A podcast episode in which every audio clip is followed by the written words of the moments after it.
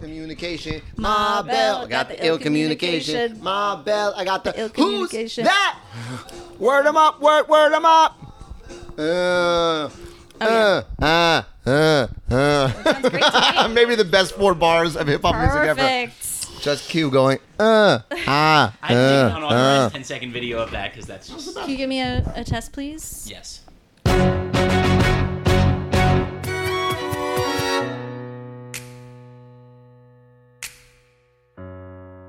Is everyone ready? This is insane. Yep. Hey, everybody. Welcome to the Hamilcast. It is me, Jillian. I am here with Mike. You know Mike. Hey, yeah, it's me. And Lin-Manuel Miranda's here. What's up, in my Hamilcast living room, you're eating popcorn? I am eating popcorn because you gave me booze, and I haven't eaten enough to eat. Here, wait. Let me give you some slack on that. I don't want you to feel like you can't lean back. I want you to get as comfortable as humanly possible. I think that's a successful cocktail. We can already say at this early stage. Yeah. As soon as I tasted it, I said, I'm going to need some more food if I'm going to be...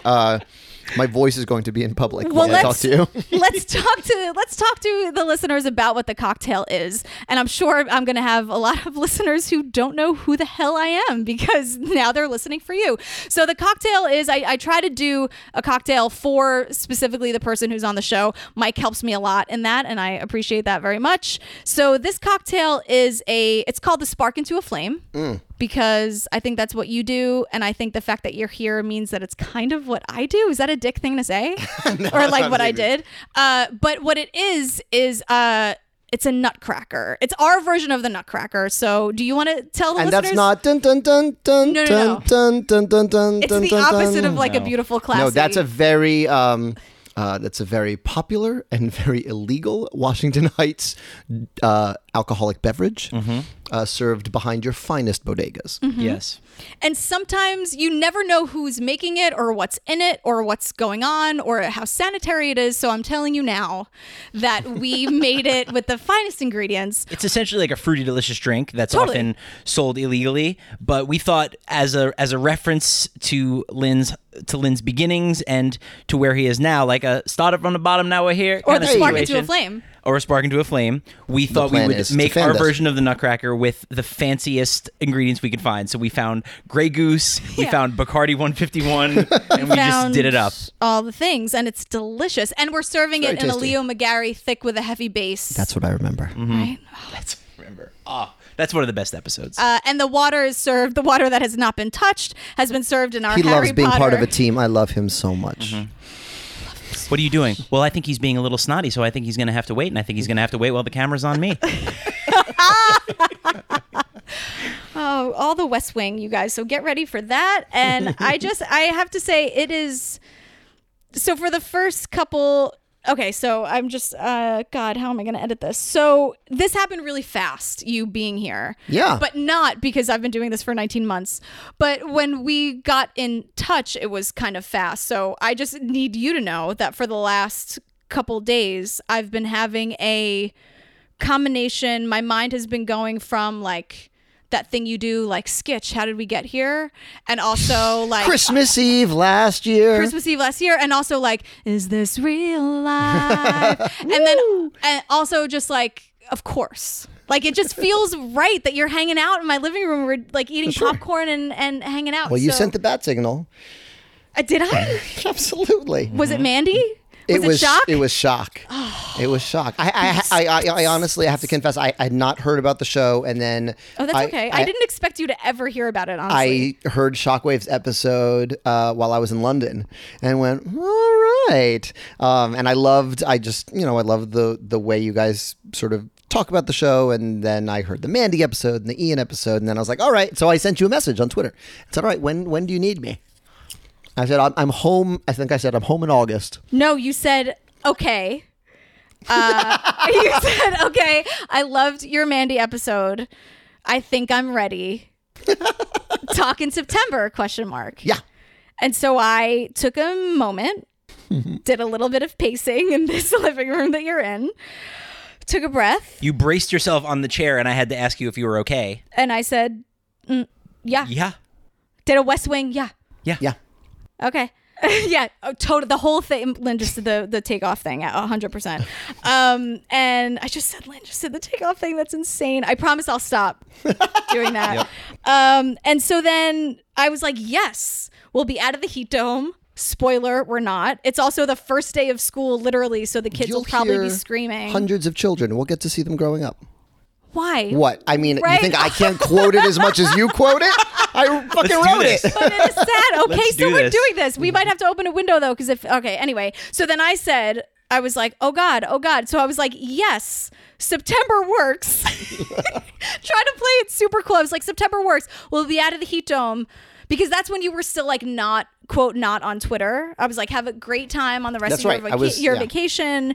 And I'll talk to you in a couple weeks. Here's a fun fact. I wrote down, because I still have like a handwritten calendar, I was going to follow up with you on the 12th. So I wrote follow up with LMM. You wrote on a napkin, Bartlett for America. And under that, follow up with Lynn on the 12th. Right. While holding the thick with a heavy bass glass. And someone cut my tie off. It was crazy. Mike just cut my tie off for the energy of it.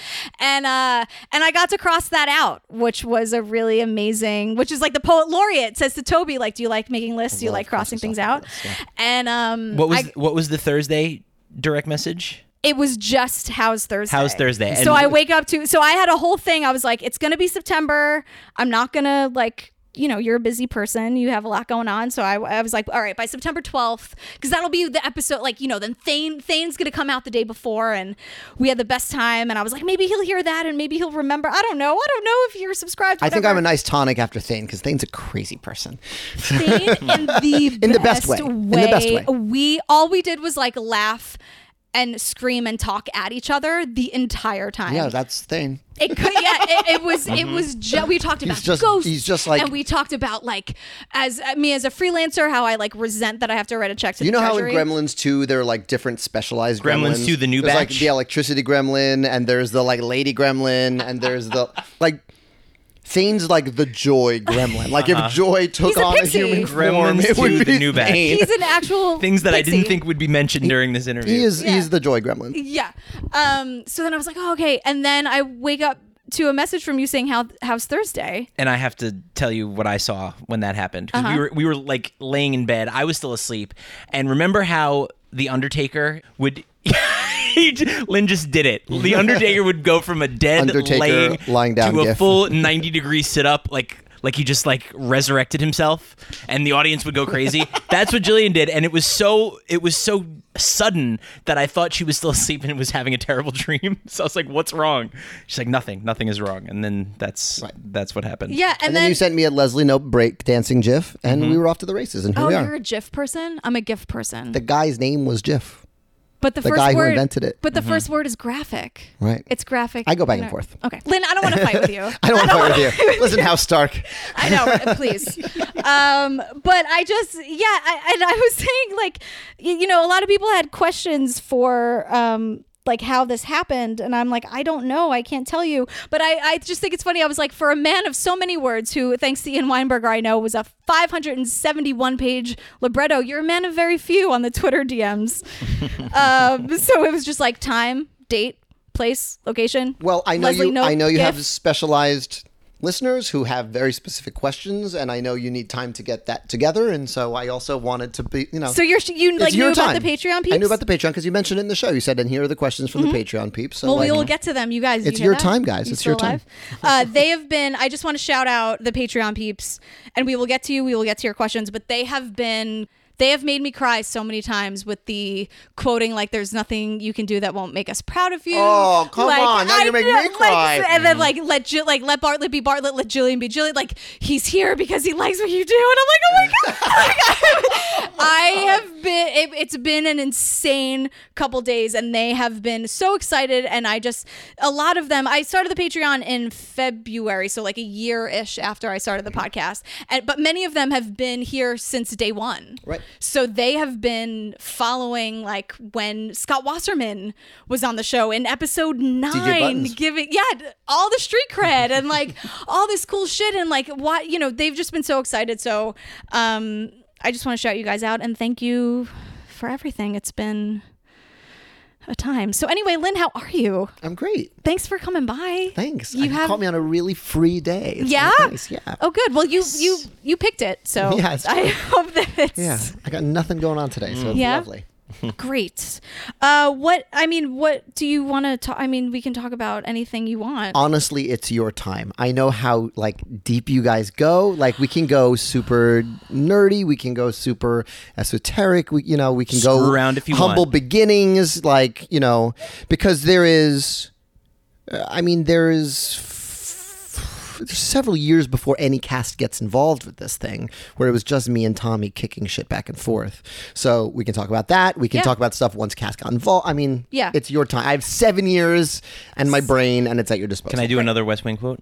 Screw around if you want, but it's your money. It's about to be my money, and I sleep fine. I bet all the money in my pockets against all the money in your pockets. Only that Lynn's going to be awesome. My shrink. Oh my God. So I did want to say one little fangirly thing that you tweeted not too long ago that I love your good morning tweets and good night tweets. And my mom I tweeted this. I don't know if you saw it, but my mom printed out one about courage, even when fear is in the back of your throat. She printed it out and made this really cool. She has thing it on her on the windowsill and, in the kitchen. Yeah, she's my parents are really psyched. But that was popcorn me hitting bowl. My alcoholic drink against my popcorn bowl.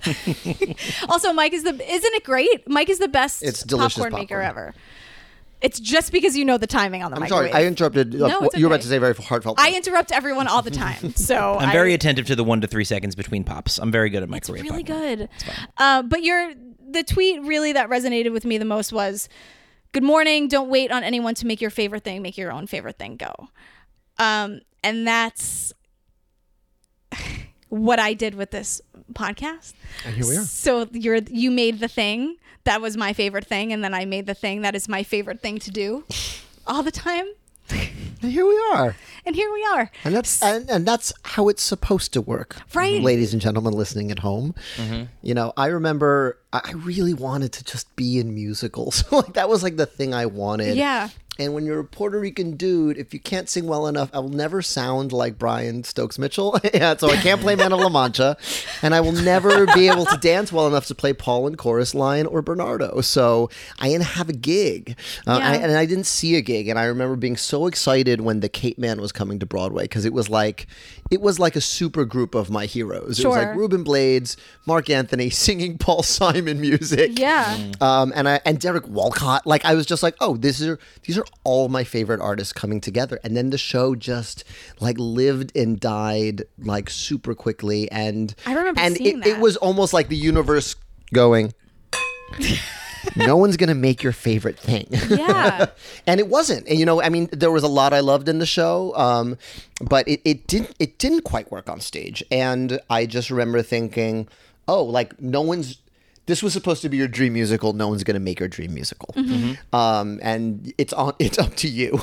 Right. And the difference is, I think, is that I didn't know that I was going to be a podcaster. Podcasting didn't exist when we were growing up. Mm-hmm.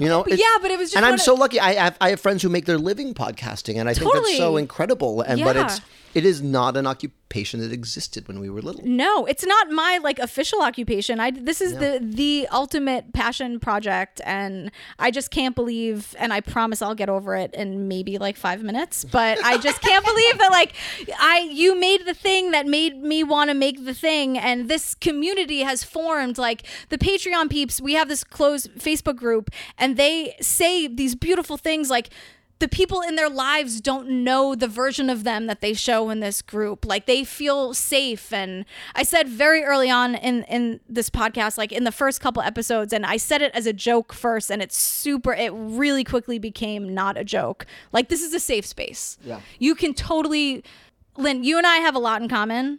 The one thing we have in common the most is that there's no chill whatsoever. I am the worst actress in the world in the sense where if I'm in love with something or if I love it and I want to talk about it, that's what it is. And there are people from all over the world in Hawaii and Singapore and all this stuff, and they found each other. Yeah. And it's just kind of amazing. There's also there's something about podcasting in particular that unlocks that, because it's not radio. You don't have to put commercials in it. There's also this intimacy. The podcast that I listen to, I'm itchy, waiting for them to show up. Totally. It is this thing of they're with you when you're walking your dog or you're driving your car, or you're they're with you in the moments when you're alone. Mm-hmm. Almost by definition. I don't group listen to any podcasts. You know, at most, I'll put on a podcast that my wife will listen to with me. Yeah. But you listen to them when you're alone, and so there is an intimacy, and there's this feeling of communion that I really haven't seen in a lot of other art forms. I mean, and this is really an emerging form. Yeah. So before we really get into it, I just want to ask you one question, and Patreon peeps, we're going to do a whole section about you guys. But someone has a question about Hamilton who was employed by Hamilton. Oh, boy. Ian Weinberger. Okay. What's Ian want? Ian wants to come over and watch The West Wing. Ian's You're invited to all that. Watch West Wing with Ian anytime, any day of the week. But he and I had a little bit of a maybe our first fight during our recording, where he thinks that the first couple bars of Hamilton, you know them, I'm not going to do them, is the same rhythm of I am not throwing away my shot, and he likes to think that the show starts with I am not throwing away my shot. So his argument for that it's a coincidence, then he cited you and Sir Alex Lackamore.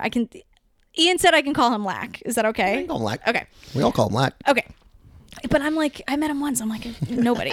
But he thinks that it's a coincidence. And he's citing the White House performance that he was like, yeah, well, he performed that way well before he Lin wrote my shot. And I was like, that proves that it's not a coincidence. There are no coincidences in the show. So who's right? You're both right. Okay.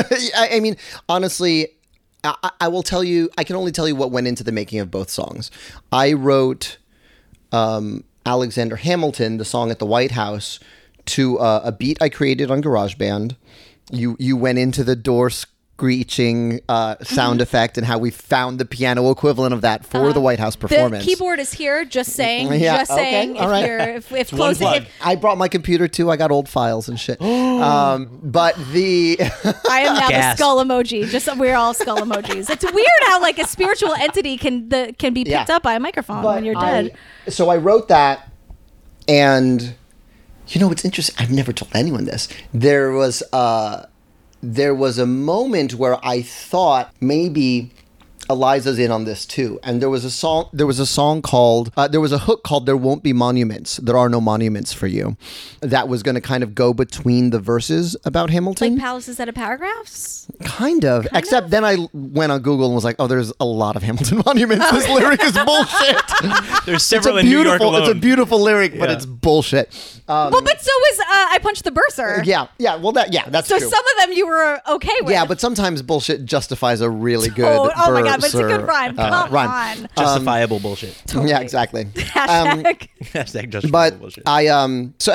So Alex and I really basically adapted this music loop I'd created on GarageBand for piano together when the White House called. And then in the year I was writing my shot, and this is really, everyone asks what comes first, music or lyrics. The lyrics really came first in my shot. Mm-hmm. So I had that hook, I am not throwing away my shot. And I had Hamilton's verses. And I was so, I was just starting. And I was so scared of, getting it wrong because I was just starting. And I really thought this was a good idea. And I didn't want to screw it up with my own poor musicianship. And you, had no contact with Chernow yet? It was all you. I had no contact with Chernow yet. And I just started... I think I found a beat I liked, but I wouldn't commit to a chord progression. I was just I'm just going to make the words as good as possible. And that's why it took so long. This is not quite right. This is not quite right. So all this to say that rhythm at the top of Alexander Hamilton was the only music I could draw from because I didn't have any chords. So I'm not throwing away my shot. Absolutely evokes the drum pattern at the top, right, or the piano figure rather. But that's because I wasn't committing to any music because it was just I was scared to get started. Mm-hmm. Does that make sense? It makes all the sense. So I wrote Hamilton's whole first verse, I'm a diamond in the rough, a shiny piece. I wrote all of that without a chord progression under it. I just wrote it to drums because I was scared of getting it wrong.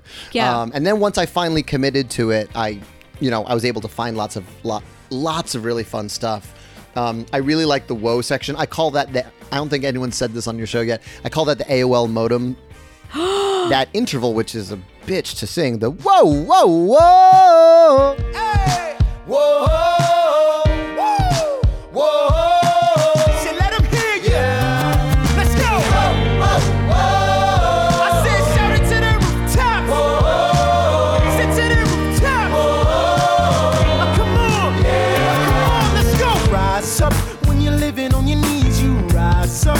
your brother that he's gotta rise up. Tell your sister that she's gotta rise up.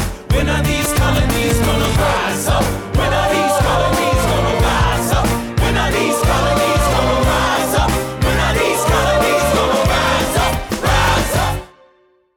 Da-da-dung, da-dung, ding. Yes! Oh my God, totally! Back in the day... Hey kids, back in the day, we used to have to sign on to the internet through our parents' phone lines. I actually played it once. Only I think one person could be on, and you had to ask everyone else in the house, is it okay? Don't pick up the phone, because you'll kick me off the internet. That was in your head. Ding. Yeah, that was like me, because it's them, like, it's their circle transferring it to the wider world. It's that sound of an idea spreading. Cool.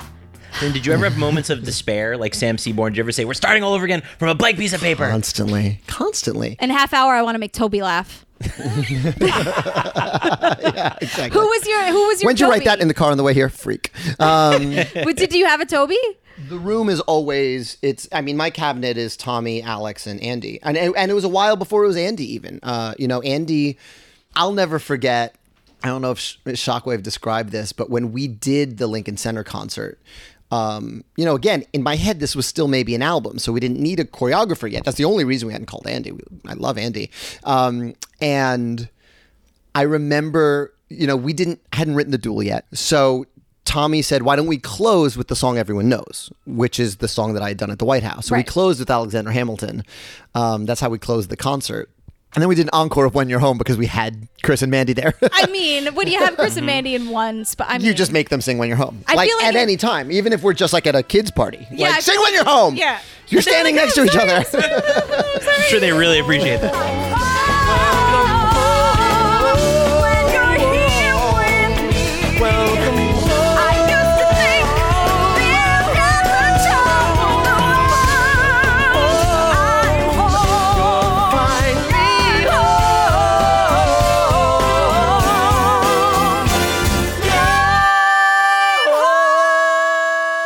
I remember looking out into the crowd singing Alexander Hamilton and seeing Andy's neck just about fall off his head. Like his head just... Like, you can't see how far my head is gyrating around my neck, but I could see him choreographing it from his chair in the Allen Room at Lincoln Center, and I will never forget that moment of like how hard he was feeling it. Well, my question, I have a main question that when I was watching The West Wing the other day, like I do, I was inspired to ask you. Remember that scene when Donna is Canadian, and then it's for Abby's birthday, and then she's like, "Let's get hammered." Yeah. And then Mary Louise Parker's like, the first lady just wanted me to get boozy with her. You don't think I want to write a book someday? And so they can't, like, CJ wants to ask her, like, are you first lady right now or are you Abby? So Mike and I have worked with our friends a lot. It's what we do. Yeah. When we made our web series, The Residuals, which is like, we're so insanely proud of it. And it's just, it's our baby. It's, yeah. But I feel like you can relate to that. So when are you first lady? Uh-huh. And when are you Lynn? Because I feel like you have all these geniuses and you are one of, your cabinet is full of geniuses, including you. So is there ever a time where you have to balance like when you're first lady, when you are Lynn, or is that even a thing? Or do you guys just like know each other so well that that's not even an issue? We got a real shorthand during Heights. That was sort of the crucible for us. And that was in a lot of ways harder than Hamilton because there was no spine. And Kiara is very much a part of that, even though she didn't work on Hamilton. Like, we all have a shorthand when we're around each other because we've just made a million decisions together. Right. And so the benefit of that shorthand is great. But also, how did you get to that shorthand then? Like, was that tricky? Well, Tommy's really smart. That's the thing. Tommy's much smarter than me. Like, the Leo McGarry metaphor applies in every situation. Right. Like, I'm very much Bartlett. Like, oh man, I love him so much. Yeah, he's very much, and my way of contributing is bringing in a song, and then he's going to bring in everyone else, and they're going to make my work better. Mm-hmm. And that's about as one-to-one a metaphor as you can get. you know, when Tommy realized I was serious about this was after I'd performed my shot for an Ars Nova benefit with just Shock doing beatbox and me rapping. Like, again, still hadn't committed to chords. Like, there's no chord progression. That was just like me rapping to Shock. But I did both verses, both of Hamilton's verses at that point. And Tommy's first thing he said was, well, let me go read the Chernow book. I'm going to go circle the things I think are a musical. You circle the things you think are a musical, and we'll sort of see where we meet.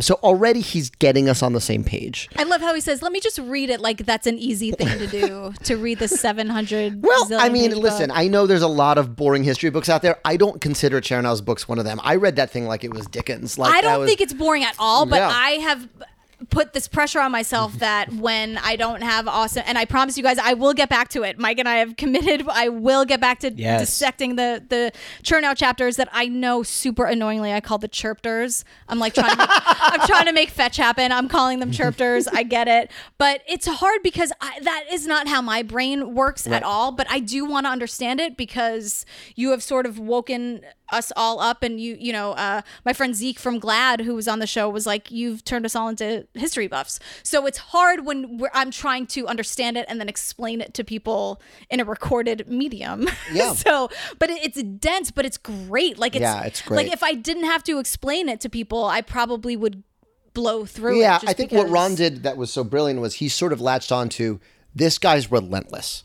Mm-hmm. This guy's relentless, and he's going to throw 20 things at the wall. And so he infuses his understanding of it through every biographical detail. And that's what makes it interesting to, I mean, that's what made it interesting to me. I just, you know, I was reminded of my dad. I was reminded of so many immigrants I grew up with who worked 20 jobs. Like, it was just, I read the book and was like, I know this guy. Yeah. And that was never something I ever felt reading a historical piece. So it felt like super familiarity. Yeah, I was like, I know this dude. I got one job, two job, three when I need him. Yeah, exactly. There you go. I also love the absolute shade that Chernow throws, where it's like he says things. My favorite line is, you know, because it's Jefferson, you have to take it with a pound of salt. A pound, not a grain, not a pinch, a pound of salt. He hates Jefferson. But that's also where his job and my job are different, right? Because I gotta get inside Jefferson. I gotta be Jefferson for as long as I need to be him to write his music. I gotta be Burr, and so I think by definition, by having to step into their skin, it's more sympathetic because I got to figure my way into them. Yeah. And so I think my Burr is a lot more sympathetic than his Burr. And we talked about that. Like, we discussed that. I read another book that was really great in terms of unlocking Burr. It's called The Heartbreak of Aaron Burr by H.W. Brands. You'll read that in a day. It's like 200 pages. Great. And it examines Burr specifically through his relationship with his wife and his daughter. And that was my way into Burr. Mm-hmm. And because when you see him that way, when you see him through the light of, first of all, he is the early feminist. He educated his daughter the way men were educated at the time. He married an older woman, and she was really smart, And his mom was like, it was just like, that was just how he grew up, and that's what he believed. And so when you see everything through that prism, his actions make a lot more sense, because he doesn't explain his own actions. You know, he does not leave behind this like insane footnoted trail like Hamilton does, where Hamilton, you know, writes down everything that's in his fucking head, for better or worse. Mm-hmm. You know, Burr, we've got to figure out. What do you want, Burr? What do you want, Burr? If you stand for nothing, Burr, what do you fall for? I wanna be in the room where it happens, the room where it happens. I wanna be in the room where it happens, the room where it happens. I wanna be in the room where it happens. I wanna be in the room where it happens.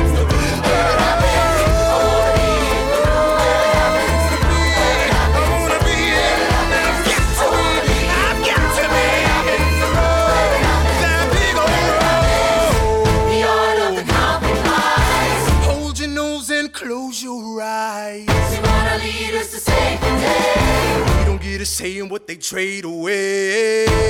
We dream of a brand new start, but we dream in the dark for the most.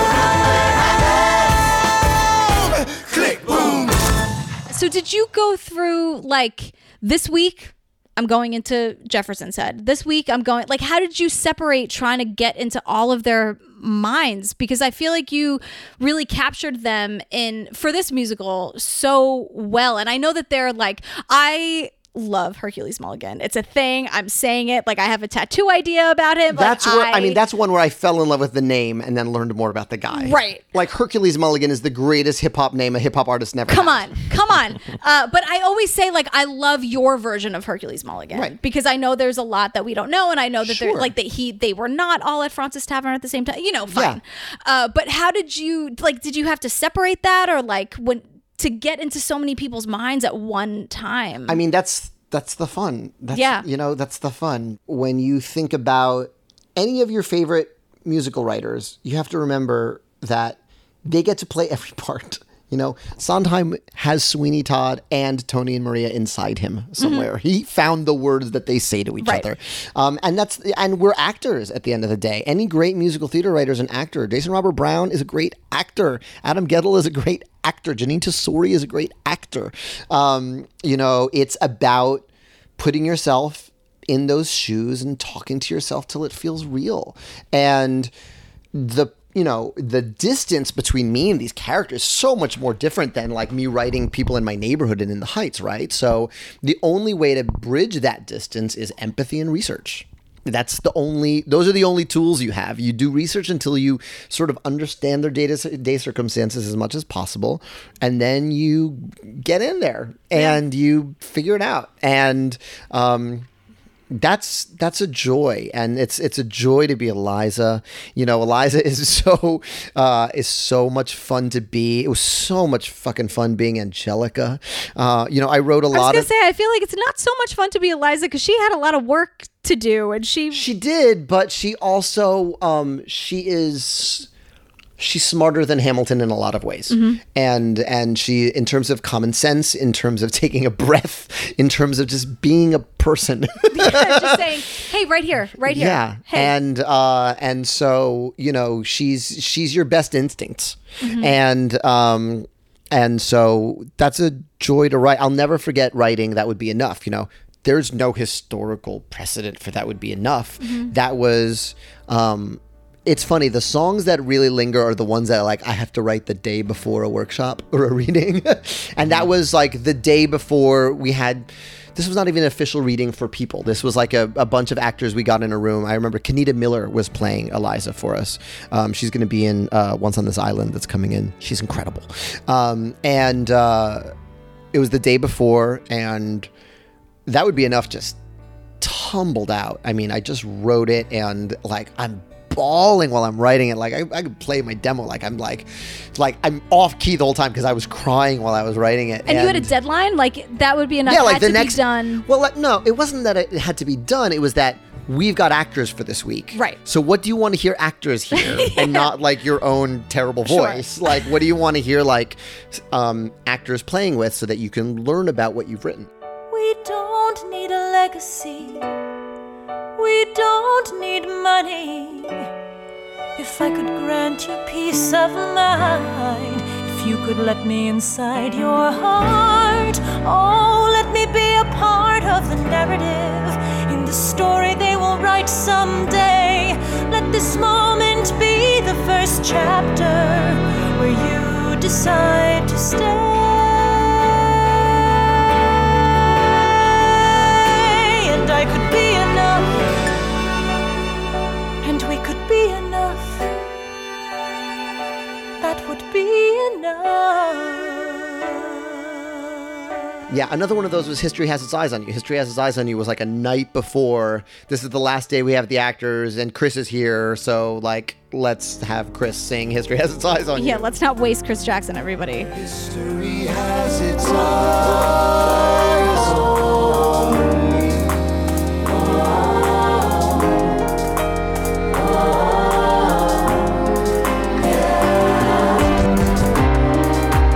Tell you what I wish I'd known when I was young and dreamed of glory. You have no control. Who lives, who dies, who tells your story?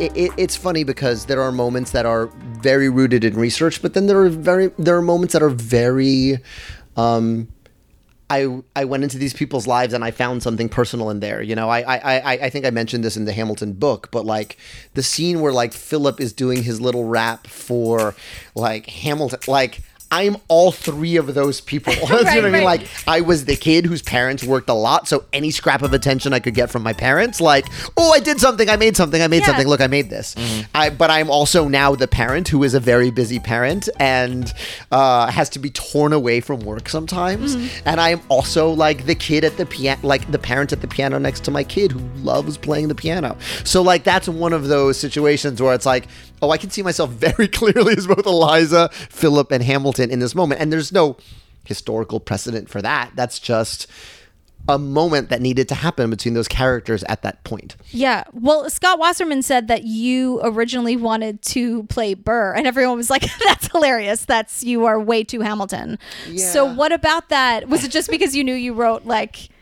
amazing songs, all the best songs on the show. Yeah. I mean, and it's, I mean, it's true. Like, if you'd written "Wait for It," wouldn't you want to play the guy who sings that song? Yep. Like, I have said, sure Hercules Mulligan is my favorite, but yeah. we have talked about this on the podcast a million times. If there's anyone I could play, it's Burr. Yeah.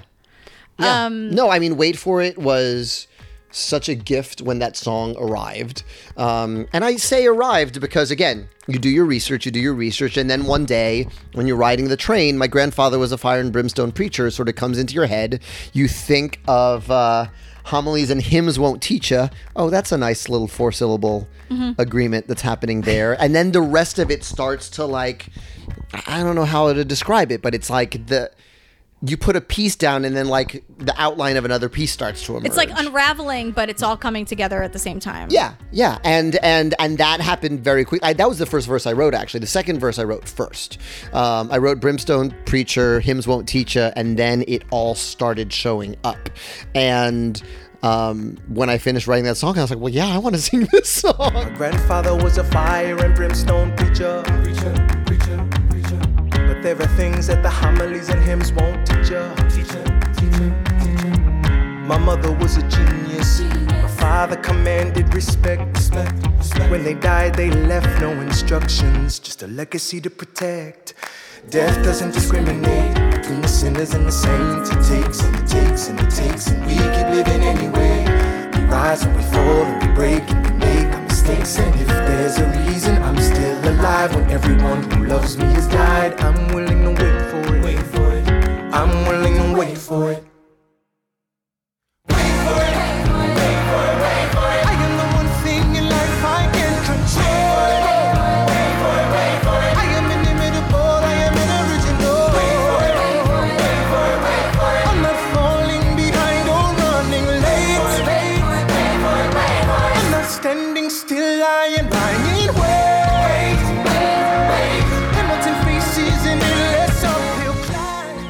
And it's also the thing of playing against type in a way, you know, yeah. Like I know no one thinks of me as being chill or hiding an emotion. I mean, same. By nature of my job, there's tons I have to hide. Sure. Like there's stuff I'm working on that you don't know about until the day we have to announce it because people above my pay grade are supposed to announce it on the day. Yeah. So, you know, I have my Slytherin ways. I can keep a secret as well as Burr.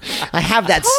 Side to me and "Wait for It" feels just as personal as my shot, as "That Would Be Enough" feels personal, as "What Did I Miss" feel, you know, like my job's to find my way into all of them. Right. Sondheim very famously says, none of this is autobiographical. Like almost to a fault. He's like, you will not find me in my shows. Like, come on. But at the same time, I know that he had to find his way into them because they're that good because he found his way into them. Exactly. So that's the gig.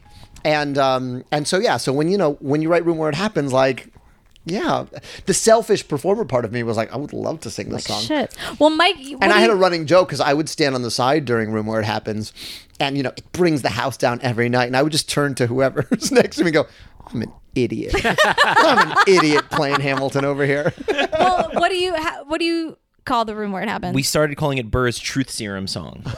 And because so many amazing people have been on the show, like Nick Walker and Greg Trico have said, like, oh no, it happens 3 times. And I cannot even get into the emails that I get. And then they were, it's like, I'm sorry, what? Like, this conversation happens from all 3 points of view. Well, I think what I relate to in Burr is the notion of, because we've all been at this point in our lives and our careers of, I have everything it takes to be where that person is on TV, mm-hmm. that person is on stage, that person is in movies. I have everything they've got. Why am I sitting on my couch eating Cheetos? And why are they there? Mm-hmm. That's the part of me that relates to Burr. I certainly, his devotion to his family, I relate to. That was very important to find his human side and his familial side. But Burr is also, the difference between Burr and Hamilton is they're both orphans. They both had these weirdly hard upbringings, but Burr grew up with everything and Hamilton grew up with nothing. So Hamilton has nothing to lose and Burr has everything to lose. Mm-hmm. And that marks you. That makes you go, I'm not going to step out on this position until I'm sure what everyone feels. Right. I've known people whose parents have done great things and it's tough. You know, it's tough when you're father or your mother is the best at this one thing.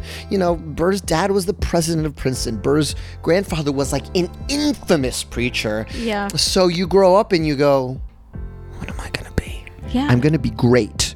I just haven't figured out what I'm going to be great at yet. Yeah. Mm-hmm. And I also went to, I spent kindergarten through 12th grade at Hunter, which was a school for, it was Professor X's school for gifted teens. Yeah. And I met a million kids who, if they had just picked musicals ahead of me, they would be the ones you're talking to right now. Like, who are more talented music, and I'm not blowing smoke, like more musically talented than me, more verbally gifted than me, more just fucking smarter than me. But they had the Burr thing of like, well, what am I going to do with it? And so they never chose. And I've had my heart break with incredibly talented people who just never committed to the thing they're doing. Totally. Yeah. Great actors I went to college with, great actors I went to high school with, who just never fucking did the thing. Just show up and take the losses and do it because you're good at it. Yeah. And so I relate to that part of Burr, of the like, I know I'm good enough to do this, but I'm terrified to make a step towards it. And I think that's very relatable, in a lot of ways more relatable than Hamilton, who was like, I know what the fuck I'm going to do. I have no time. Let's go. Yeah. That to me is, I don't see myself as that. I see people like Lennon and McCartney like that. I see Outcasts like that. I see the people who, the Beatles broke up when they were 27 years old. I know, they were kids. They were kids. But they just knew what they wanted to do and they got great at it and they never stopped experimenting and they never stopped surprising themselves. And so I look at people like that in awe. And I feel Burr-like when I see people like that. And so that was the fun of the show, was figuring out what Hamilton and Burr's relationship was, and also realizing this is not Valjean Javert. This is not one pursuing the other. Uh-huh. This is not Salieri Mozart. This is not that Hamilton's gifted and Burr's not. Mm-hmm. They're equally gifted. Sure. It's just that Hamilton's got an engine in him and Burr doesn't. Well, I can't believe that Jefferson's not the guy who killed him. Right. They fucking hated each other. And I have to figure that out as a dramatist. So I have to make it a contrast in temperament. Yeah. And because Hamilton and Burr circle each other much more, Jefferson doesn't show up till Act 2. Right. He was kind of gone when Hamilton was making an impression in the colonies. And so that's the play. That's the move. That's how you make for maximum drama. You make it a difference of temperament. And it's a lot of fun. Oh my God. Can we take a bathroom break? That's a great idea. I concur.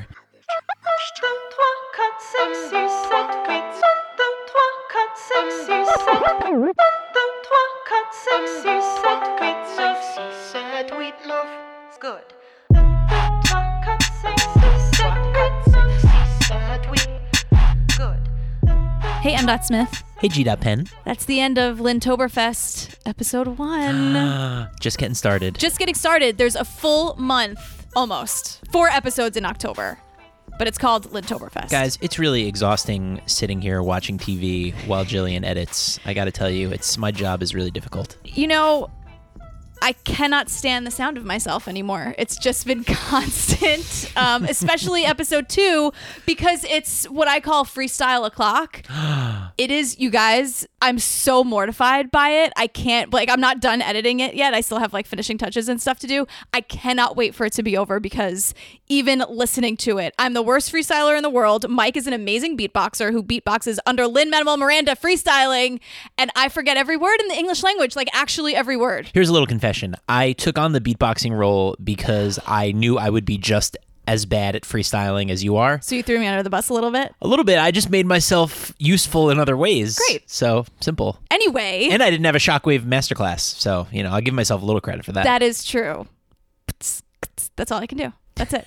That's what, yeah. Thank you, Shockwave, for indulging me. So we have two more, like, real episodes, I guess you can say. And then we have the Lin B-sides for episode 4, which is going to be outtakes and non sequiturs and things that maybe need some explanation or corrections. And Mike here will be my co-host for that. And we'll do some commentary and some behind the scenes stuff. Sounds good. I'll be here. Yeah. And how about this? I'll take questions if you're in the Patreon Facebook group. How about that? Why the hell not? Why not?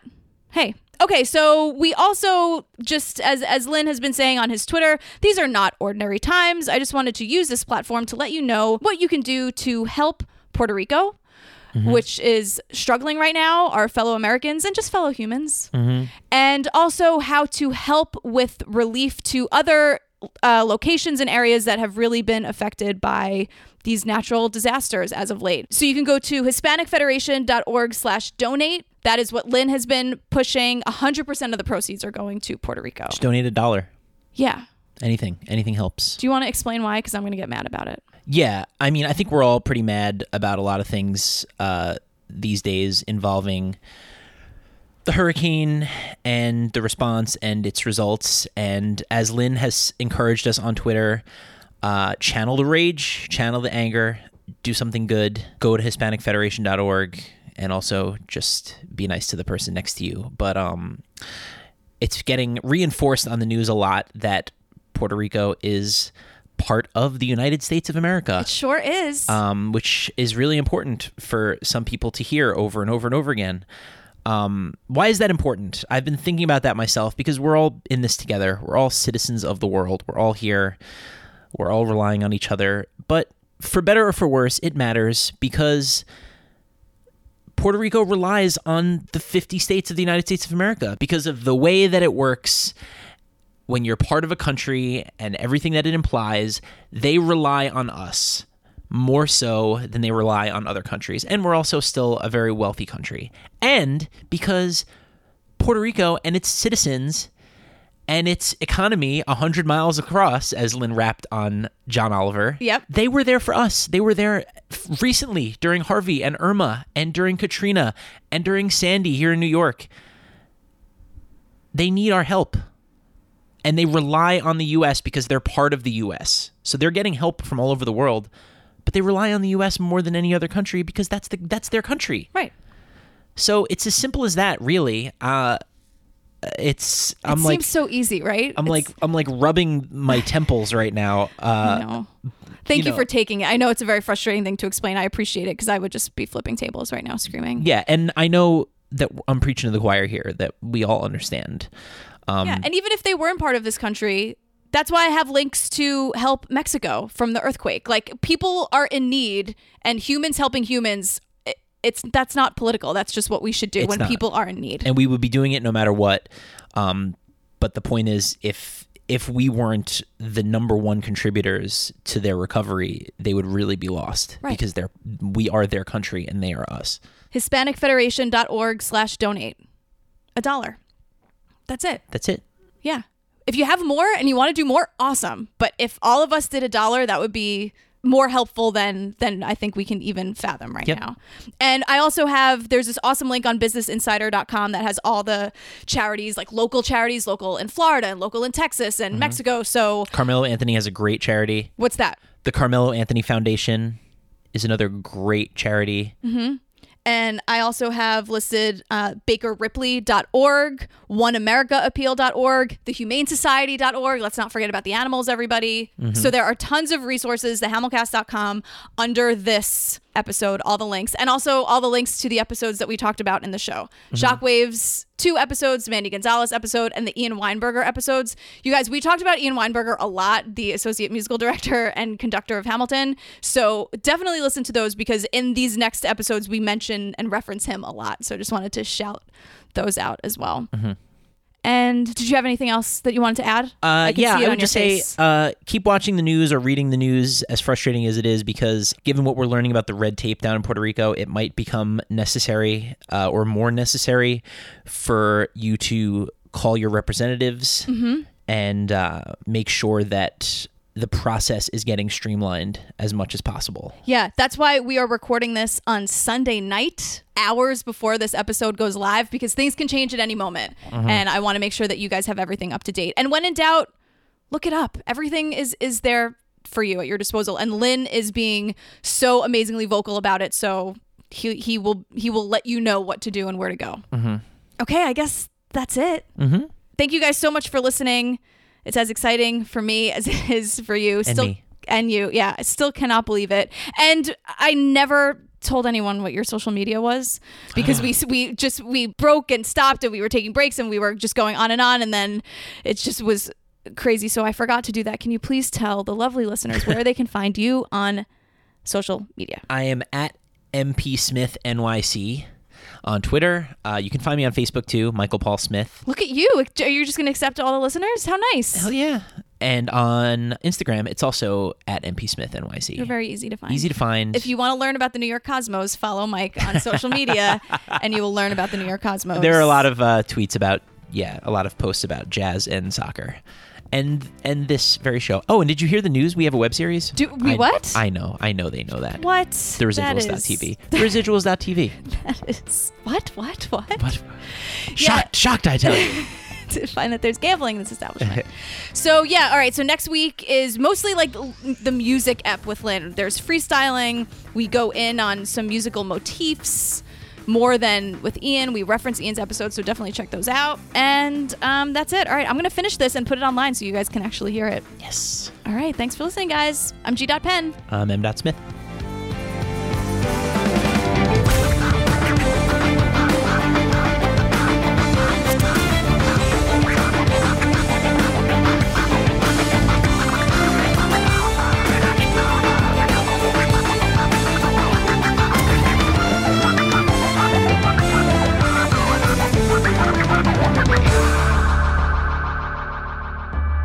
Support the podcast, go to patreon.com/thehamilcast. You can get access to the closed Facebook group where you can submit questions for upcoming guests, get behind-the-scenes access, live AMA videos, and other cool rewards. My gratitude for the Patreon peeps is through the roof and always will be.